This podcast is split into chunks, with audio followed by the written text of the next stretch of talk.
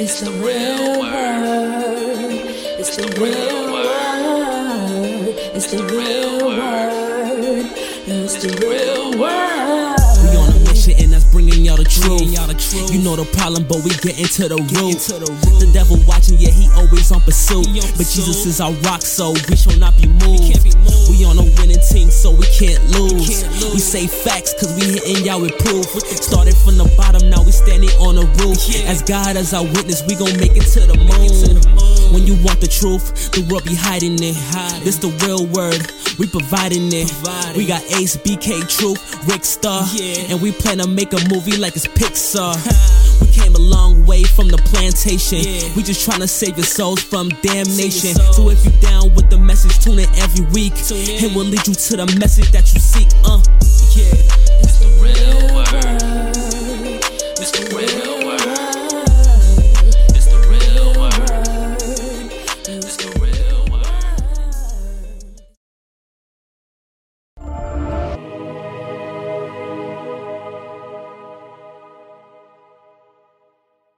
The Real Word Season 9, Episode 34. Shout to everybody that's been watching. Shout to everybody that's been supporting. Shout to everybody that has helped us to get this far so far. I'm here with my co-host. Introduce yourself. Since Ben Marcellus, you know the name. Aye, aye. And shout to everybody that follow us on Instagram at The Real Word Ministries Inc. That's at The Real Word Ministries Inc. on Instagram. Also on Facebook.com backslash The Real Word 7. The number 7 like Mike Vick. Also catch us on everywhere you can find podcasts, Spotify, Apple, um, Pandora, and SoundCloud. We have a special guest in the building with us today. Introduce yourself, sir. Uh, Len May, uh, CEO and co-founder of a company called Endocanna Health or endodna.com. Okay, Endo Thank you for Canna. having me. Okay, okay, okay. And we're blessed and highly favored to have you here. And I see cannabis professional. Is that what it says? Uh, it says making cannabis personal. That's Oh, making cannabis actually. personal. Okay, nice. Yeah. And what does that mean, making cannabis personal? Uh, yeah, I mean it's uh, it's partially memoir, partially overview about what our business does. So we have a patented uh, DNA company. Our patents on the use of DNA to make recommendations for people regarding the endocannabinoid system, and then uh, being able to make recommendations for products that are more specific to the individual. So really, a personalized way how to consume, you know, phytocannabinoids. And and what is that? Phytocannabinoids, because I don't know what that is. Yeah, I so a phytocannabinoid is a cannabinoid is a that comes from the cannabis plant. These are active ingredients that actually bind to receptors that we have in our bodies that are called endogenous endocannabinoids and release uh, neurochemicals in our bodies. So we have this system called the endocannabinoid system, and is our primary modulating system. Its role is to modulate all the other systems in our bodies, so our immune system, our digestive system, etc. And the way that it works is it gets signals from these systems, sends it upstream, like uh, up the central nervous system, like salmon upstream to the central nervous system to the brain, hmm. and then the brain makes a decision which neurochemicals to release. So there's two neurochemicals that our brain releases that are, are endogenous, which means we make ourselves, our endogenous endocannabinoid system. The first one is called anandamide. So the word, or AEA, anandamide is our bliss molecule. So that's the one that is released when we consume THC, delta 9. That's what makes us feel euphoric. Uh, also, if we're running, it gives us the runner's high, etc. And then the second one is called 2AG, and that's released when we consume CBD cannabidiol. So it binds your CB2 receptor and releases uh, uh, endogenous uh, 2AG. So when we get it from the plant, it's exogenous. It's called phyto, phyto for plant, cannabinoids. And when we make it ourselves, it's called endocannabinoids. So these are things that we make ourselves, our own chemicals. so basically, you're saying now weed is healthy. That's what you're claiming. I I think that uh, cannabis weed is good in certain amounts for certain people, but it's specific to those individuals. So some people, if you take a little bit too much, it can actually create an adverse effect. So if you're predisposed to an adverse effect, let's say that somebody has a predisposition to stress reactivity, so anxiety, So they consume high amounts of THC, they can actually turn on their predisposition to anxiety and have an anxiety event. So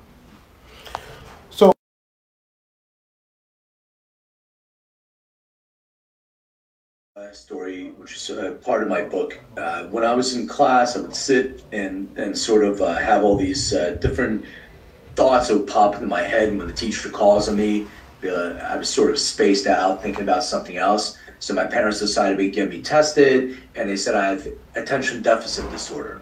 So they started putting me on all kinds of medication. Ritalin. And you know, I can't I can't say it didn't work, but it made me like uh, how do I say uh, it, it it disconnected me from my sense of self. I had no emotional connection, so I would walk around, have a little bit of focus, but that's not really solving the issue with my ADD. So I was hanging out with some older kids in school, and they said, "Hey, do you want to smoke a cigarette?" And I was like, "Man, you know, maybe I'll hang out with these kids. It'll be cool, smoke a cigarette." Uh, didn't never I never questioned why they only have one cigarette. So they pass around the cigarette, it gets to me, I take a drag, and uh, inhale it. it. Tasted different. And I'm like, something is uh, that I take another one off a little bit, and they're all laughing at me. Like, what's up? They're like, ah, that's weed. I'm like, oh, they put weed in the, in the cigarette. But the funny thing, I felt something, but I wasn't sure what being high is like. So I went back to class, and all the windows in my head sort of narrowed, and I could focus. I'm gosh, ah, shit, you know, this is uh, this is my medicine. So I stopped taking all the prescription meds, and I got into cannabis. My parents kept catching me, and eventually, in my late teens, then I'm kicking me out of the house. Actually, calling the cops on me For getting to have me high? arrested. Yeah, because I was smoking weed. Yeah, because I was consuming cannabis. Wait. So- they called the police on you for smoking weed. Yeah. And what did the police say when they came? Uh, you know, they threw out my weed that I had, uh, and they said, "Oh, we'll you." I said, "All right." Listen, I'm old, so this is back in 1992, I want to say. So you know, it's a few years back. Uh, but and and I'll never forget. There's two female police officers, and this one cop. She goes, "If it was my son, I'd kick him to curb." Like, so my dad, after they left, my dad's like, "You got five minutes to get your shit." So I packed a suitcase, and he literally kicked me out the door. Wow. The funny thing is that uh, both my parents consume different formulations that my company manufactures now. My dad's a huge fan and an advocate for what we do. Wow. He's a believer, but you know, it took some time. So your dad does weed now. Uh, he consumes cannabis for medicinal purposes. Wow. But I did, I did smoke a joint with him in Jamaica. We were hanging out. That was wow. fun. Yeah, that's a huge accomplishment, I guess, for you. Um, and you know, that's a great bonding experience, and that's always a good thing that you can share with your family, with your children. Do you do you have children? Yeah, I have a daughter. Yeah, I'm sure you shared that story with her, or no, not yet. Oh yeah, no, I shared the story with her. She knows all about. It. She she goes to uh, school up in Berkeley. I was just dropping her off at the airport, and uh, cannabis is not really her her thing. Just because she's listened to me talk to cancer patients and and sick people for years and years and years, and understands it's a medicine. You have to be you have to use it responsibly. So she's not a big you know she'll consume once in a while. But uh, the first ever time she was at my house, she tried uh, with her friends and in a safe space. But it's not really it's not really something that she actually gravitates towards because I've never made it an issue. Like she knows it's used as medicine. And I feel like there's always been a big stigma attached to marijuana, especially when it comes to certain cultures. You know, um, you see more of a liberal gentleman, and you're easy to speak ab- about it. And you see smoking marijuana with your father is a huge accomplishment, and also you create a safe space for your daughter to smoke marijuana. But then you also spoke about growing up and how taboo it, it, it is. Most recently, I traveled to Haiti, and you know the Haitian culture is very strict, and they're very a condescending culture, but they're hypocrites in a big way. And so, one of the things they're still strict about is marijuana. And, you know, it's still illegal over there. And they saying that the stigma, if you smoke marijuana in Haiti, they look at you as a crackhead. They're like, oh, you a crackhead. Yeah. And and they're like, oh, you you good for nothing. And it's like they got to hide in the spot to smoke marijuana. You got to get it in, sec- in secrecy still to get, like, mar- marijuana and even like you said, like some parents today, like their their kid will smoke marijuana and they want to kick the kid out, and now that kid has to deal with even more pressures of the world and even more um, and overcome even even more adversity. You know, and I see these kids.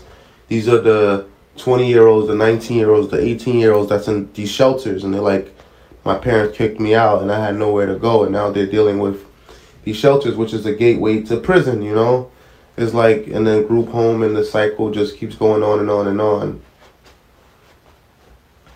I think that I think people need to really educate themselves and really understand how our body works and what are the drugs that we put in our body, what they really do. Why are pharmaceutical opioids legal and why is cannabis that comes from plant not legal? You know, you got to follow the money trail. Think about it this way. I used to be the president of the, what's called the Cannabis Action Network. So we fought for legalization for, of cannabis. And in 1993, I held a rally at Independence Hall in Philly, in Philadelphia. So my, uh, I'm from Philly. I live in LA now. But uh, so my keynote speaker is this woman. Her name is Elvy Musikka. And Elvy is one of the first people to get federally prescribed cannabis under NIDA program. So she, and for those of you that don't know, the federal government used to have a program that I think about 16 people would get federally prescribed cannabis that was cultivated in Mississippi, University of Mississippi, rolled into cigarettes, put into a tin jar with a USDA label. Even though the federal government then says cannabis or marijuana is a Schedule One narcotic, has no medicinal purposes, they actually grow it and supply it for people for medicinal purposes, and had a patent for neuroprotecting qualities of cannabidiol, well, of CBD and cannabis. So that's the hypocrisy of our government. So, So they were making money off of it then. Oh, of course, yeah. That's you got to follow the money trail, man, and that's that's where pharma comes in. If you look at pharmaceuticals, you know, there's only one company that has produced a FDA-approved uh, drug that's using cannabinoids. It's called Epidiolex, and it's for specific types of uh, childhood seizures, uh, like uh, Dravet syndrome. And there's a company called Jazz Pharmaceuticals who owns that company, who owns that patent. And they were recently, they actually acquired that for $7.3 billion. So there's huge money to be made in the pharmaceutical space using derivatives of cannabinoids uh, from the plant. So you bring up um, something interesting, um, using cannabis to treat epilepsy. Um, I have a friend that suffers from seizures, and he drink well, he uses cannabis to treat epilepsy as well. So speak on that, as far as what you know on that. Yeah, I mean the, the well, so the, the drug called Epidiolex, which is the only one that's approved by the FDA for that childhood epilepsy, uh, that is used to be able to slow down the. So what happens with epilepsy? There's a hiccup in the information that's going from your neurotransmitter through the synapse. So there's a there's a uh, there's some sort of uh, information gets paused that doesn't go through, so you can have a seizure. And there's many different reasons why people have seizures. Uh, my friend was recently diag- diagnosed with glioblastoma, which is a brain cancer. And the reason why he was even knew he had it is because he was out to dinner with his family and ha- happened to have a seizure. And then went to get a brain scan, and they found a, a mass in his brain. So uh, cannabis would actually slow down and allow that information to get through one uh, neurotransmitter to the next. That's what uh, it's a neuroprotectant as well. So it helps to take the myelin sheath that's around your neurotransmitter, and as it starts to deteriorate, it actually reinforces that, so information can get through from uh, from neurotransmitter to synapse much better. So cannabis has been used to be able to do that. In addition to that, you know, THC is an analgesic. Uh, CBD is an anti-inflammatory. Some of these seizures are also caused by a- autoimmune conditions. So if your immune system is overreacting to something, that's an overactive immune response, and it can create an inflammatory event. So that can turn on that inflammatory event, and some people can have an adverse effect, like a seizure from that too. So the idea of the uh, of cannabis is to balance your endocannabinoid system that modulates all your other systems. So if you're deficient in what you naturally produce yourself, you can get that from the plant. It'll bind to your receptor and release more of what you're deficient in. So it can be very beneficial uh, for certain people for different conditions. So, Len, I hear everything that you're saying, and you explain it so beautifully and eloquently and in a, such a scientific manner. But a 13 year old, 14 year old, 15 year old that is smoking marijuana and gets caught by their parents, how are they to explain that to them? Like, Barry, what you think about that?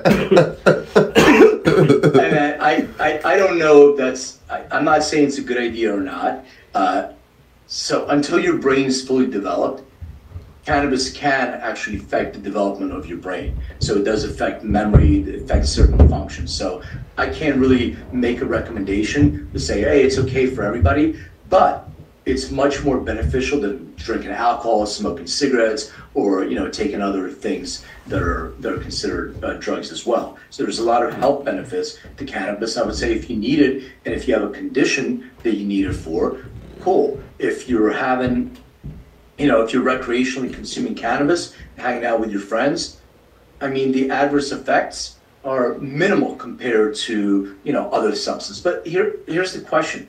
Like, think about it this way.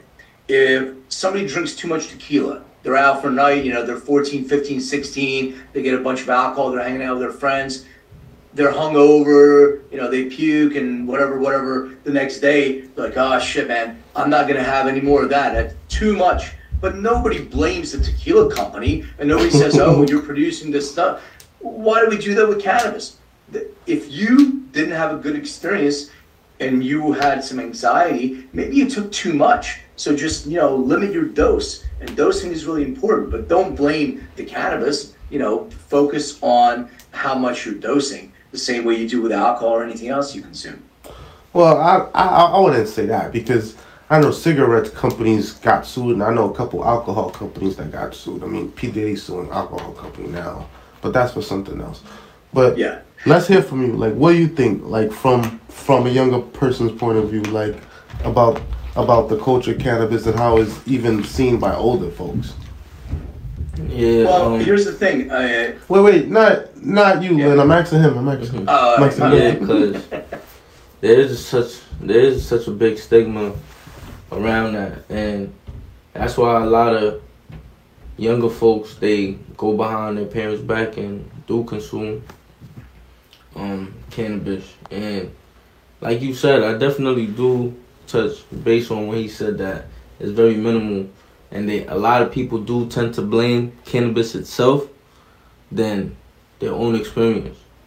Like people don't go around blaming the alcohol companies if they getting hungover, and it's like. But also with that too, um, you have to be responsible with it, as well, like. Cause with marijuana, like with with cannabis, it's, it's, it's considered a gateway Mm. because, like you said, our receptors, all that feel good energy that that people feel from from cannabis, some people want more and more, or they want a higher dosage, or they want to feel they want to feel something stronger, and some people, you know, just even sorry, just even having like for me a little bit of cannabis that that also messes up or they get too paranoid or too anxious or so yeah everybody got their own experience with it Yeah, I, I, I would not agree that it's a gateway, but I definitely agree that it's a drug. I think more people try alcohol before Yeah. they try cannabis. To me, that's a gateway, and Nah, it should be. It shouldn't be a last resort, it's not for everyone. I do believe it's a drug. and it Wait. be- Len, why why do you think it's not a gateway drug? because I believe that most people try alcohol first before they consume cannabis. Because of the stigma attached. Okay, you could go to the store and buy beer. You can't go to the store really and buy weed. Weed, weed was always something bought in secrecy because it's something that's looked down upon as illegal a lot of places. So you would have to purchase it illegally. So that's like, yeah, you could say, okay, a lot of people tried alcohol f- earlier, but alcohol was more accessible. Like mm-hmm. it was everywhere. Now, now weed is legal in you know over thirty different states. So you can get weed in in California. That's a recreational state. As long as you're 21, you can go into any dispensary that's in every corner, and you can get weed, anything you want. okay, But alcohol used to be illegal too. There was prohibition. True. Right? So prohibition was lifted, and alcohol became available for everyone. The same way the cannabis should be, uh, prohibition should be lifted. but there's still a stigma. There's still there's still a greater stigma attached to people that smoke weed versus the people that drink alcohol.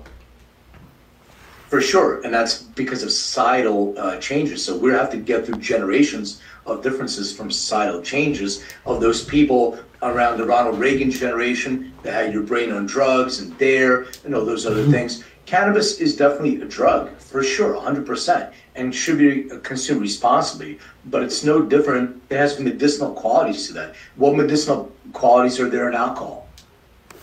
That I don't Just know. makes you feel good, right? Well, I know in my culture, whenever we get sick, we drink babuka because it warms our insides, and they mix it in with um, a couple other um, f- uh, um, um, leaves and teas and herbs, and they make it into a remedy. So they'll they'll make us drink that. So Haitian. so we always had that in my culture. I can't speak for other cultures and what they do. Yeah, well, I'm, I come from like the Russian culture. I'm Lithuanian, and that's the same thing. Like, alcohol was a big thing that was used in medicine. If you're sick, you put some, uh, you know, some cognac in your tea with some honey and all that stuff. So yeah, I mean, it can have some medicinal purposes for that feeling of warmth, but it's not really doing much on the inside of your body. Where cannabis really is, it has a lot of medicinal purposes and it has proven medicinal purposes. You can go to PubMed, which is the database for the uh, uh, the National Institute of Health, and you can put in medicinal cannabis, and you're going to have 35,000 studies that have been done. We we did seven clinical trials for different conditions where cannabis has been beneficial for. So- so if you So then you sound like an expert, right? If someone was to ask you, what makes you so such the expert on weed, what would you say? Like, what are some of your credentials on this? Uh, well, I have a master's in medical and medicinal cannabis for the Institute for the Advancement of uh, Integrative uh, Medicine. I also uh, have a certificate. that that's a weed school? uh, no, it's uh, it's a school for uh, integrative medicine, like functional medicine. Okay, So okay, that- okay.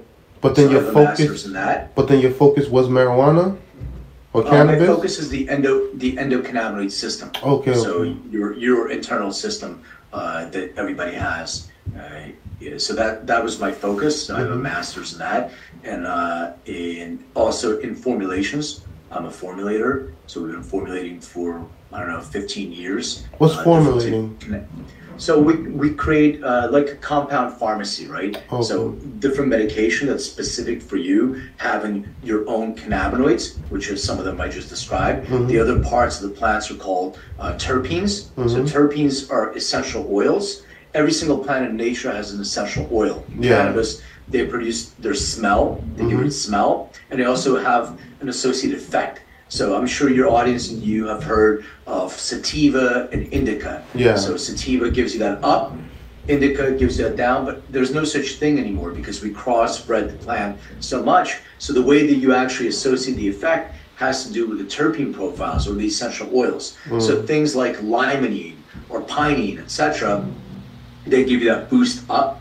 They boost dopamine, GABA production, and then things like uh, myrcene and uh, linalool, they're more sedative. So they're associated with indicas and they make you sleepy, make you drowsy. So uh, I've been I've been doing this for 26 years. I've uh, worked with thousands and thousands of uh, you know I, I, what I'm calling patients. We'll call them consumers, individuals uh, as well. Connoisseurs. I'm not, I'm not a doctor, so I can't call them uh, can't call them patients. But uh, I've seen cannabis extremely effective for many, many, many people for different conditions. It's from I'm having a hard time sleeping. I mm-hmm. can't fall. I can't stay asleep. I grind my teeth. to having a medical condition like tremors from Parkinson's, cancer, you name it. So I've seen thousands of people. So, what was your career focused on then? Be, be, because I know, like, marijuana just really became popularized recently. So, what would your regular nine to five be focused on prior to this? Yeah, so uh, I went. I started my. I started my work career uh, in Tower Records in the music uh, industry. So I was. Uh, you may not remember Tower Records. It used to be a record store, one of the largest ones in the world, if not the largest. So I was a music buyer for the store. Uh, then my ex-wife, uh, my my girlfriend, who's now my ex-wife, told me I had to get a real job. So I went to work for a company called Price Waterhouse. Uh, Price Waterhouse Coopers is a big six at the time consulting group. So I learned a lot about you know consulting, working for a lot of large companies. Uh, then work, went to work for a venture capital company, uh, funding uh, on you know different companies, and then I was a commercial real estate broker. Wow. So I, I was the managing director. If you ever heard of a company called Keller Williams, Yeah, I was the managing director of KW Commercial, the commercial division of Keller Williams, and through that I moved to uh, LA from from Philly, and in doing that, They made a I, lot of money in between then. I, I did all right, but it, you know, money money is an inter- interesting thing. Uh, it's when you're doing something that you're passionate about, you're connected to. The money comes, and you get to use that money and enjoy it. When you are in it to make money, like I was doing fairly well. Like I was probably doing like four hundred thousand easily a year plus. You know, investing in real estate and all that stuff. So I was doing well but I was not really happy. So all your money, you're like, it doesn't. It's like um, when you do a closed deal, it feels really good for that moment. The next day, you feel miserable again, and you're always trying to chase that feeling. So I don't think it was the most, uh, the best way to. I learned a lot in corporate America, but I was able to incorporate all that into my business. And when I got into real estate in in LA, I got into the dispensary business. So I partnered with several people. They offered me, I helped them get a, uh, a location. They offered me a partnership. So I was an owner operator. Uh, no, it- it's called, it was called Kush Kingdom. This is back in uh, 2010. Oh, so wow. we were the exclusive home of Kurupt's Kush and Method Man's Blackout OG. Oh, wow. And we were we were very uh, we had five dispensaries under the same brand, and uh, you know it was interesting. But my focus always been the medicinal parts of the plant. So I was trying to figure out why two people can consume the same cannabis and have a completely different experience. Mm. So that sort of launched my passion to finding out what are the genetics, what are the genetics of the plant, and then moving into human genetics. And that's why I launched my company in 2017. This, yeah, yeah, yeah. Our story is crazy. Like, what do you think of this, man? I think he lived a life. I couldn't go have a, we don't Life. have enough time for my life story. man. I have, I have a lot of, I have a lot of stuff that I did in my life. Yeah, he lived a life. Oh man. So, so it sounds like you met a lot of famous people too along the way. True. Like who? Can Can you mention any or no? Uh, yeah, I mean, I can mention uh, lots of people that, you know, some of them are on my podcast as guests. Mhm. Uh, the first time I rolled a blunt was uh, DJ Muggs from Cypress Hill Mhm. in uh, Daytona, Florida in 1991, I want to say. So I hung out with B-Real, uh, you know, Snoop, uh, Shavo from, uh, um, what's that? Uh, um, trying to think. Uh, Montel Williams was on my show. Got that. Oh, yeah. him. He smokes a lot of weed. great. Uh, I mean, s there's so many people. I- if if you if you're hip hop fans and know who Slick Rick is, Yeah, I remember Slick Slick Rick. Rick. Slick Rick got out of jail, and we were he was performing with a group called the Goats, which Mm. probably nobody knows uh, who they are. But he came up on stage and said, "I just got out of jail. Anybody have a joint?"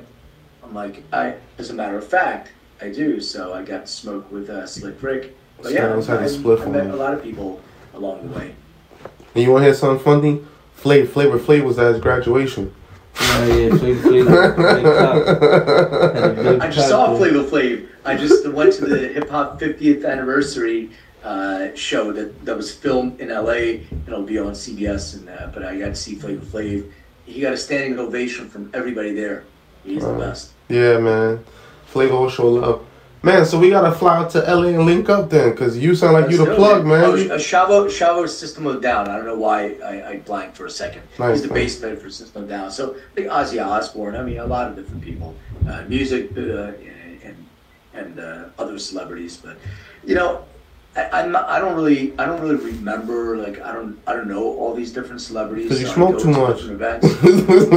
And, and, like uh, I, it was funny. I went to see so I have a friend of mine who's a, a, in the movie business, and he got invited to uh, CAA. CAA is the largest agency uh, for actors, and they have their own movie theater inside. So I got invited to see a showing of this movie called The Iceman. Great movie, and I'm standing there. And like uh, Mark Wahlberg walks in, and Mel Gibson, all these other actors, and I'm just standing there. I'm, I don't know. I'm not saying anything. So people are walking around. Everybody's in the industry, and they're like, "What do you do?" And it's going to be like I don't want to have a long explanation, so I'm like, "I'm in the weed business." And all of a mm-hmm. sudden, now I have a bunch of people that are around me. that are asking me questions because it's so different than what they're used to. I'm not talking about you know movies and shows. I'm talking about weed and So- so you're the plug. Consume. So That's you- right. Yeah, yeah, you're the plug, man. so how long you been for the plug for? Yeah, I, I mean, I don't do that anymore. you know, I've been, I, I used to, you know, it's, it's, it's in the book. Uh, there's been times where, uh, you know, you walk around with 10 uh, pounds in a backpack. Uh, you know, some, some people, there's gunshots in the back. Uh, I've I had some interesting experiences. This is the funny thing about it because it's a, it's a plant. It grows anywhere. So it's literally a weed. And because of the legalities around this for many different reasons, which we can go into at some point, but you, you created this commodity mm-hmm. that is of value that people would shoot somebody for, that would rob somebody for. For what? You can mm-hmm. grow it yourself. You get in your closet, put a light in, and do that. It's really unnecessary. And you know, there is always you got to follow the money. Why was this made illegal? What's the reason for it? Same way as uh, alcohol. Why is cocaine not a Schedule One substance? Why is all of a sudden that has medicinal purposes? Well, because pharma learned how to isolate that one molecule and make it, uh, you know, lidocaine and all these different, uh, you know, me- medicines from that. But it still comes from the plant. Oh, it's and all from it'll be the cocaine? same thing. What's that? It's all from cocaine. Yeah, it's all from cocaine. Yeah, you know how cocaine works? Mm. It numbs the pain. It numbs you. Yeah, but it actually works this way, Mm. and why it's addictive. So when you consume cocaine, it binds to your dopamine receptor, Mm-hmm. squirts about 100 times more dopamine than you normally produce, Mhm. and blocks the reuptake of the dopamine. So you have all this dopamine, and then once it leaves, your brain's like, wait a second, I like that, and I don't have to make dopamine, so I'm going to send a signal, give me more of whatever that is, so I can produce more dopamine by myself. Mm. And that's why cocaine is addictive. It's not the cocaine itself. It is not the uh, cocoa plant. It is the dopamine that's the most addictive substance in our bodies. That neurochemical is very addictive. Mm. And people want more of that once they consume it. That dope. That's why they call it that dope. so, what's your thoughts, Benny? What you think about this? Man, I think um definitely that you definitely um are tapped into a whole different field. Like the extensive research about cannabis that people do need to be enlightened about because a lot of people thinks about the negative and I'm not going to lie, um cannabis being a used for medicinal purposes have definitely opened the door for cannabis for cannabis use and I think cannabis has been used for medic for medicinal purposes, and they they probably just were not even trying to let the public know. And um, I don't think, yeah, like you said, and I don't think it should be a stigma, a big stigma, have such a negative thought around it because if if we're gonna be technical, everything is bad for us. we, we're all gonna die one day, like. But yeah, people just gotta be more responsible being around it. But you definitely lived the life. You definitely lived the life. And what's more your uh, what's what's more your company about? What's what's the product you, you guys sell products in your company? Yeah, so the, my company is Endo E N D O D N A dot com. So EndoDNA is a patent DNA test. So you can have DNA test. yeah. So it's So you take a so you- DNA test to see how much cannabis you're compatible with. Yeah, so it works this way. It's like a 23andMe or an Ancestry.com. It's very similar. Uh, you would swab the inside of your cheek. You register because we're HIPAA and GDPR compliant. You would send your sample to the lab. Two to four weeks to get your results, and I'll tell you what, what you get your results. And then if you've already taken another DNA test like Ancestry.com or 23andMe.com, you can just take your results, upload it, and we'll translate it and give you a report. So we look at all the different genetic biomarkers that are associated with your endocannabinoid system. So things like cognitive function, sleep, mood, uh, pain and nausea, predispositions, uh, like cognitive, like I said, cognitive function, uh, even even metabolic function. Then we look at deficiencies potentially in vitamins and nutrients, like if you have low iron level, uh, low vitamin D level, and then we look at all your genetic predispositions and we give you suggestions on how to mitigate those. So think about it as your personalized life GPS. It shows you all your genetic markers that you may be predisposed to and how to turn some of them on or how to avoid turning others on so they can uh, have an adverse, possible adverse effect. So when you report, you look at which cannabinoid and terpene profile is more aligned with you. You can look at your deficiencies in your vitamins and nutrients and make recommendations for those. You can also look at dosing based on how you metabolize. So you look at metabolic function. And very, very important is drug to drug interaction. So if you're taking prescription medication, how consuming cannabis or, or even other substances, how can they interact together and possibly have an adverse effect? And then we make a recommendation or suggestion for specific products. And the way that works is we take test results from products like your you know cannabis products or even vitamins and nutrients and we can make a recommendation how closely that product matches your suggested ratio. So maybe there's a product that's an 80% match, maybe there's a 100% match, and you can go to the store and buy that product. And then we have a feedback loop on people reporting back how those products are working for people. And then we use machine learning to learn and make better recommendations for where people are using. So what you do with all this data? Like, do you save it? Uh, Yeah, yeah, we absolutely save all the data. And who do you sell it to? We don't sell any data, and the data is de-identified. So when you register, it doesn't have your name on it. Uh, as soon as you register, you you have an identifier that's numbered, which is HIPAA and GDPR compliant. So we're not looking for your personal data.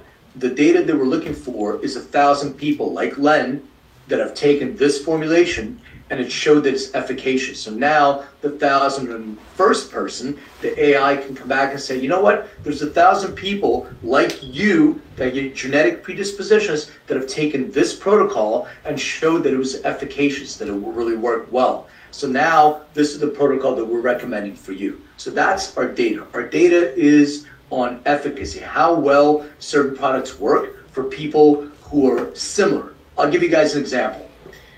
So my friend and I, uh, we were getting like a year ago or so. We're getting ski pants. So we're gonna go skiing at Big Bear, and uh, I don't, I haven't skied in a while, so uh, I was getting uh, ski pants on Amazon. So I am 5'8", about 175 pounds. My friend's about six, maybe six one, and he's skinny, but tall and skinny. I don't know how much he weighs, but we're both medium. So when I got my pants, my pants were long. They fit me in the waist, but they were long. His pants were short. So we're buying both by medium. And I can't go by reviews. The reviews say it worked, but it can't. So you don't have a personalized experience with buying your clothes. You don't have a personalized experience with buying your food. You know, have a personalized experience with buying your medicine or obtaining your medicine. So this way, we believe that everything is personalized. Even your nutrition that you put into your body should be personalized to you based on your gut microbiome, based on your genetics. And that's where we get the feedback loop that comes back. Not only are we getting patient reported outcome, but we also have feedback coming from wearable devices. So if you have a wearable device like your Oura Ring or your Fitbit, that information goes into the cloud and we can see, you know what, this protocol has helped with resting heart rate. It helped with heart rate variability. So there is some efficacy that we can show that these protocols work for people that are similar to you. Mm. What do you think about that? Um, I think that's important information. Yeah, I think so too. But I think Definitely. the average person that's sitting in their house getting higher, trying to get higher, they're not thinking about all of this. Yeah, yeah, yeah. Not thinking about all that. They just trying to get feel alleviated. They just trying to release some stress. You seem like you have a very niche market. Like, so what type of clientele do you get, or what type of clients do you get? Like, I'm, I'm sure this this service is not cheap. Like, how much is Uh, it? the kit, the kit itself, uh, it retails for $199, and the upload of your data is $49.95.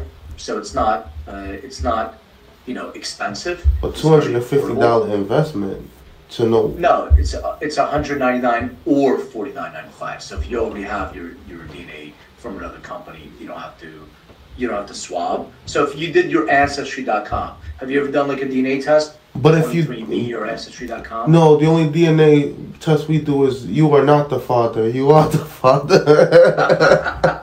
but, but yeah, if I didn't do ancestry, Yeah, it's a Jerry. It's a Jerry Springer test, man. no, no, no, that's and that's actually Maury Poppins. But yeah, say, Povich, that's it. say for example, like I I've never gotten that before. Then now I have to pay two fifty. Like that's a one ninety nine. One hundred. ninety nine. No, one ninety nine. One one ninety nine for the kit, right? And then I gotta pay another forty nine nine nine to no, No. I don't. It's all included now. Okay, okay, Just okay. one ninety nine. Okay, and the one ninety nine. Yeah. So so who's our who's our clientele? Uh, it's probably not the stoner uh, kid who's doing uh, dab hits at home, Mhm. but most of the our clientele is uh, forty plus, uh, a little bit more female than male. I would say 55, 45, uh, skewed female. And people buy our tests usually because the following symptomatic conditions. So number one is pain or discomfort. They have some pain. Number two, uh, sleep. They have some issues. And number three, they have some anxiety or depressive uh, states, and they want to figure out what type of cannabis is right for them. And uh, they want to avoid possible adverse effects. They don't want to get too high. They don't want to have, uh, you know, anxiety or or you know psychosis, etc. So that's usually who our uh, customers are. Now, I, I went to an event and there was a bunch of uh, young people there that were, you know, blunts and uh, doing and all that stuff. And they were same thing. They're like, ah, you know, who I, I can smoke all day. It doesn't bother me. I'm like, that's cool. And uh, he- then the one guy says, except when I do edibles. I'm like, oh, really? What happens? He goes, I have a complete different experience. I can't do edibles. Okay. I said, do you want to know why? Like, yeah. So I started having this conversation, and now I had all these people around me trying to figure out why, when they smoke, they feel different than when they do an edible. And the reason for that is twofold. Number one, when you eat cannabis, THC converts in your liver. It's to in your system called longer. 11, it call, it's called 11 oxyhydroxide. So it's five to 50 times more powerful than Mm-hmm. when you smoke it. Also, if you're a poor metabolizer, the onset will be slower, it'll be much longer, and can be a lot more powerful. So just understanding method of consumption, how you should consume that's focused on your personalized needs, that can change the whole experience as well. What you think about that? Yeah, I think, yeah, definitely consuming edibles as in opposition to actually um smoking it, it really do be in your system longer, and people do have a different effect. of that as well too. But like you said, I think it is more potent if you do eat it. Correct? For some people, like uh, some people are, are ultra rapid metabolizers. So what happens is when they consume it edi- uh, as an oral edible, they'll metabolize it really, really fast. Uh, I'll use myself as an example. So I am an ultra rapid metabolizer of CBD. I'm a normal metabolizer of THC. My business partner is a much larger man than me. He's a poor metabolizer. So I can take one dropper full of CBD and it's not going to do much for me. I'm just making really expensive urine. I metabolize it and pee it out. So I need to take two to three times the amount for it to have any efficacy. As far as THC goes, I know what my limit is if I'm consuming it orally, if I'm eating it. I know that, you know, up to 25 milligrams, I'm good. And when I get over 25, it creates uh, a sense of discomfort for me. It's not comfortable. My Constipation. business partner, what's that? Constipation. Uh, well, what I get, it's weird. I, I have a, uh, a marker for depressive feelings, so I start feeling down. It's not. I don't get. I don't get anxiety. I get the opposite. I start feeling down. It's not. It's not a very pleasant feeling. Go deep in my head, and you know, it's not. It's not something that I want to use cannabis for, unless I'm prepared for that journey. Do you get like Uh, negative thoughts or suicidal thoughts? Not suicidal thoughts no but i get i definitely get negative thoughts get depressive uh, thoughts so i have a marker for that uh, for for depressive states depressive feelings so but what happens is some people who are prone more likely than not uh, they are prone to anxiety stress reactivity so my business partner gets extreme anxiety and uh, so THC is a vasodilator. It dilates your blood vessels. Your heart pumps faster. That's normal for all of us. So if we can smoke a joint together, our hearts will pump faster. We'll feel uh, a lot more of that uh, palpitation. The second part of that is stress reactivity. So, so for some people, it can actually trigger that sense of anxiety. And if you have a predisposition of PTSD, now it'll bring up a memory. Oh shit, this happened to me last month. So it'll start replaying that memory over and over and over, creates more anxiety.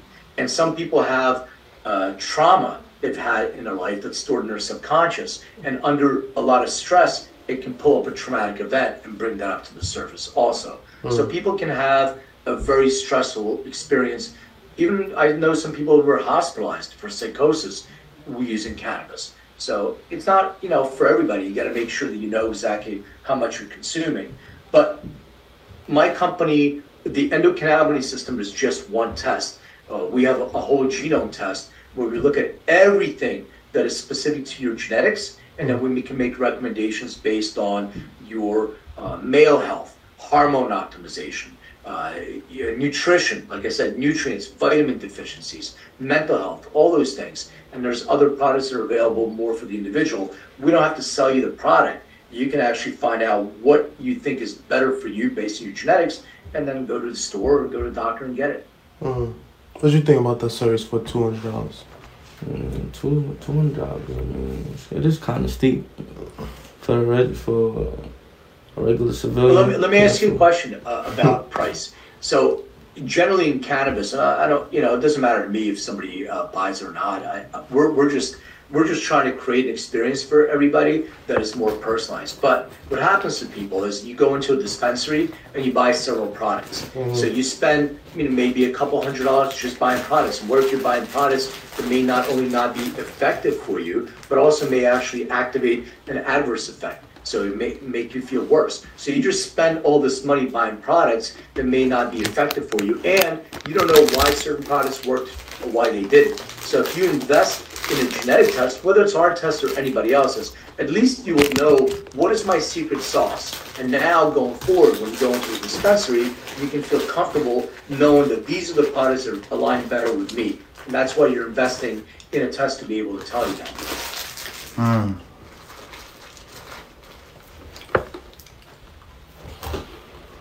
So, let me ask you a question, right? You wrote this whole book on cannabis, and you built this career around cannabis too. For you to feel that you have reached the pinnacle of this cannabis career, what would be the pinnacle of that? Like, what would be your works achievement? Uh, my next iteration is whole genome, so it's it's precision medicine and precision wellness. So that's what my life's goal is: is to make sure that everybody. Look, I'll, I'll give I'll tell you guys a little story. Mm-hmm. So when I was a kid, my grandfather had a stroke, and then my grandfather proceeded to have multiple strokes. So every week or every couple weeks, my mom and my grandma would sit at a table. They pull out bags of pills, and they would have conversation with doctors. They have to adjust this medication and to change this medication. The medications interaction between them were creating these adverse effects and having them stroke out as well. Hmm. So for me, I, I was always under the impression that medicine or anything you should be take putting in your body should be personalized to me. I should know what my gut microbiome is, what food is right for me, what food is inflammatory to me, why should certain medications, what are I should be consuming that's personalized to me versus you that's different because we're all individuals. So the idea for me is to have precision wellness that I can take a test and I can actually take a biological age test and then know I'm 52, I'm biologically 47. My goal is to reduce my biological age to 40. And what I want to do is this is my personalized protocol. This is the food I put in my body. These are the supplements I put in my body. These are the phytocannabinoids that are specific to me. And now I can measure that my biological age has reduced. So internally, I'm becoming more healthy. And the best way to do that is to create personalized protocols. This is right for me. It's enough of these doctors telling us to take two of these. Well, why should I take two of these? Why should I take four? Or why should you not take one? Because we're all individuals and we should be treated as individuals. That's really my passion in life. Hmm. That's deep, man. And I, and I like the fact that you actually went after your dreams, you know, regardless of how other people around you felt. And you made it come true and you made a living out of it. You was able to create this legacy. It's work in progress, man. You took cannabis personal. That's right.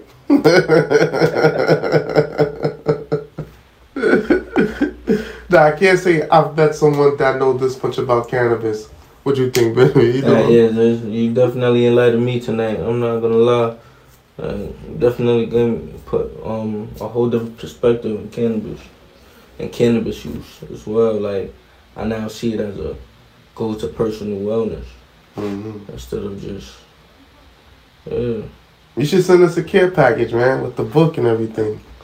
Let's Send one it, over, Let's do it. and we gonna help give you you. I can give you guests. I, I'm happy to offer you a uh, DNA test. I'm happy to review your results if you want to do it, and I'm happy to give your audience a discount code uh, if if you would like. It's Len25. Go to endodna.com. 25% off. It'll be your Cyber Monday sale. That would be great promo for you, Len. That's how we roll. yeah, man. Nah, but for real, I ain't go back to Cali in a while. Um, first time I ever went to Cali, I went to LA. Um, I, I spent the week out there, but I've been meaning to go back for a while. You you stay out in LA or you in the Bay Area? No, I'm in LA. Okay, cool, cool, cool, cool. Yeah, when I went to LA, I went to Venice Beach, I went to Manhattan Beach, I went to El Segundo, I went to what's that place called? Ball, Baldwin Hills or Baldwin Hills. I went to um I went to the Hidden Hills. I went to Bel Air. I went to Beverly Hills. I went to the Hollywood Walk of Fame. Went a couple places. It was cool. I went on one of those Hollywood tours when they got the buses with the top cut off.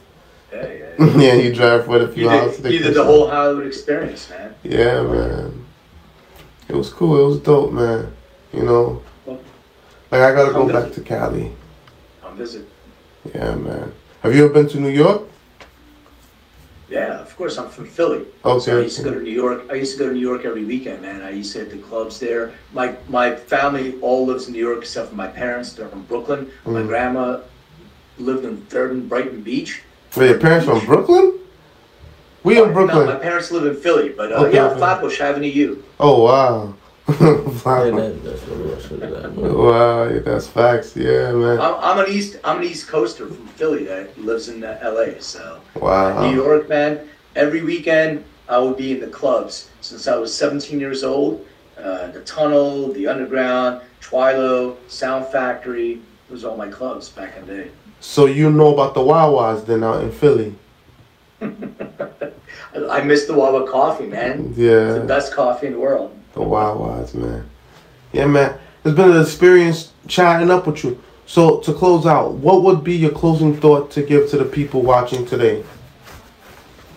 I mean, I just I just always say question. You know, COVID taught us a lot of different things. Question.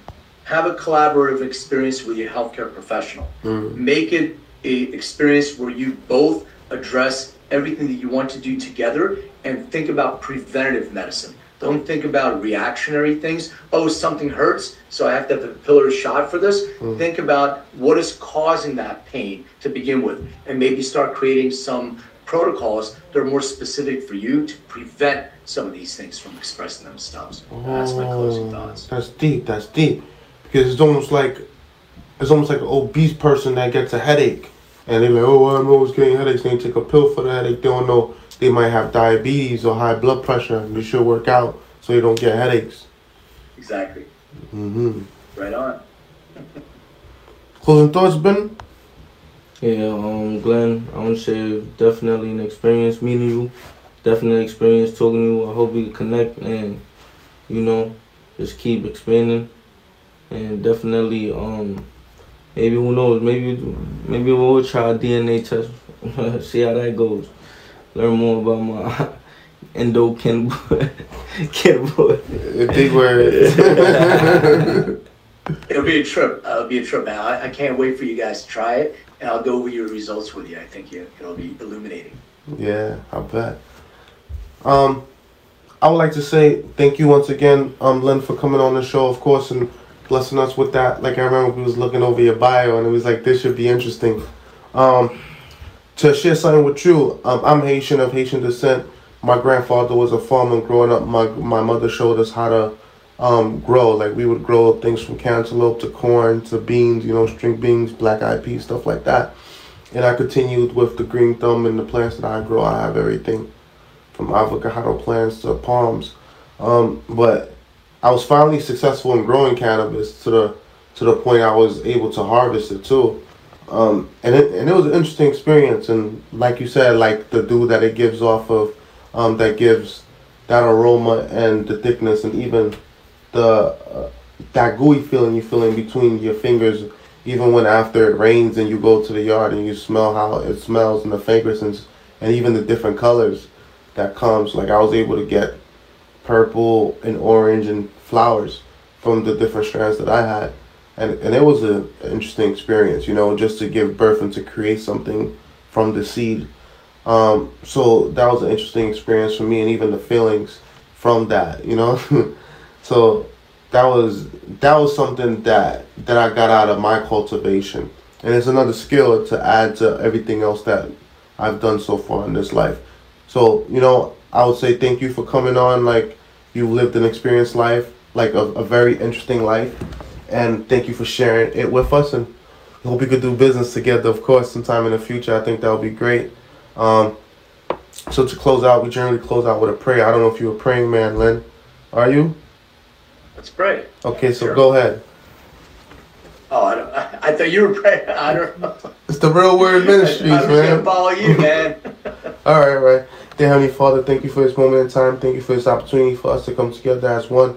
Um, we ask that you all continue to bless the things that we do, continue to bless our missions, continue to bless us with purpose, continue to bless our business that we are doing, um, the lives that we are touching, and the education that we are spreading. I ask that you continue to bless this ministry, continue to bless my brothers that are here with me today.